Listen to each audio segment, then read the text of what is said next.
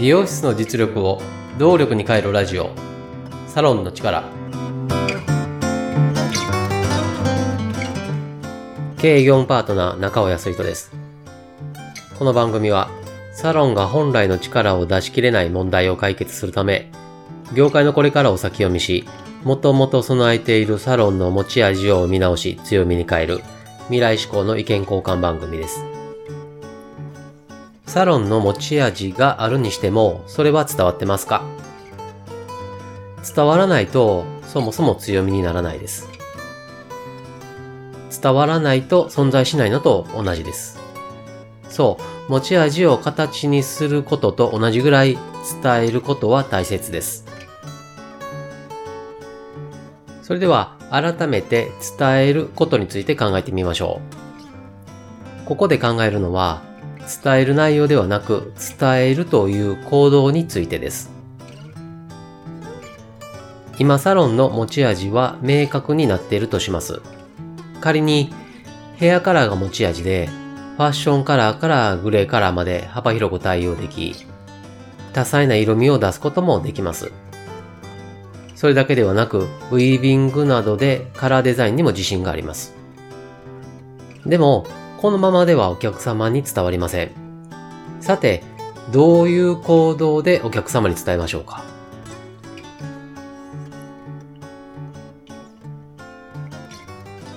来店されたお客様には口頭で伝えますか？その際、口頭だけではなくツールを作成してわかりやすく伝えますか？来店されていないお客様にはどうでしょうか？メールや DM を送りますか？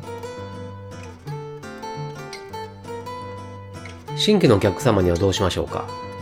ホームページを活用しますか？集客サイトも活用しましょうか？これ以外にも方法はあると思います。どの方法で伝えるにしてもおそらく全て正解です。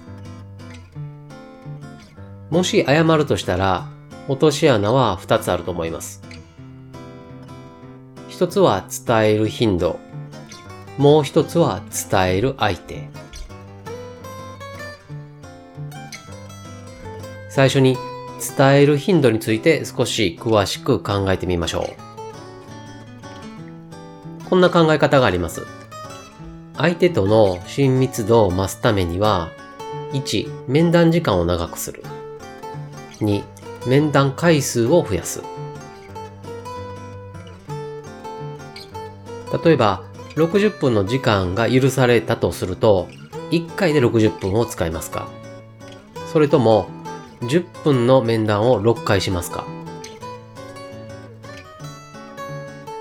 結論としては、10分の面談を6回した方が親密度が高まると言われています。例えば、週末の1日に60分会うより、月曜日から土曜日まで毎日10分ずつ会う方が親密度が高まるということです。このことは伝える頻度を決める参考になります。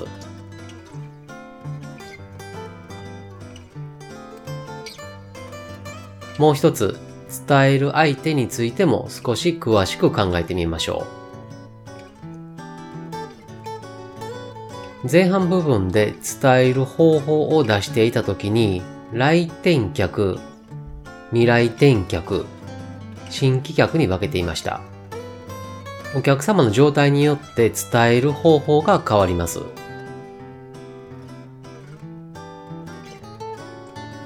一つの方法で継続的、断続的に伝えることや、いくつかの方法を組み合わせることもできます。そして先に触れた頻度を考えて伝えるという行動を起こしてはどうでしょうか。せっかくの持ち味伝えないと伝わりません。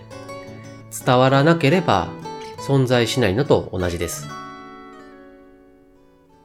大きなコストがかかることではないので持ち味を強みに変えるためにもお勧めしています。経営業務パートナーとしてサロンの持ち味を出すお手伝いをしています。無料相談も受け付けています。詳しくはホームページをご覧ください。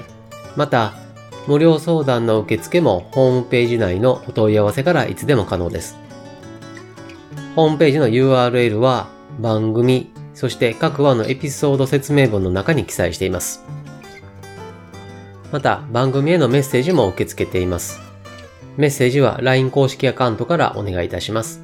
LINEID は、アットマーク 902tinkw アットマーク 902tinkw または番組と各話のエピソード説明文の中に URL を記載しています。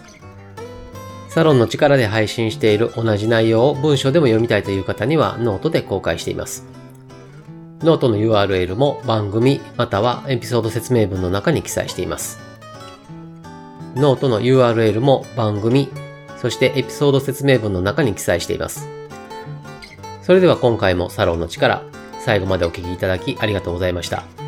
経営業務パートナー中尾康人でした。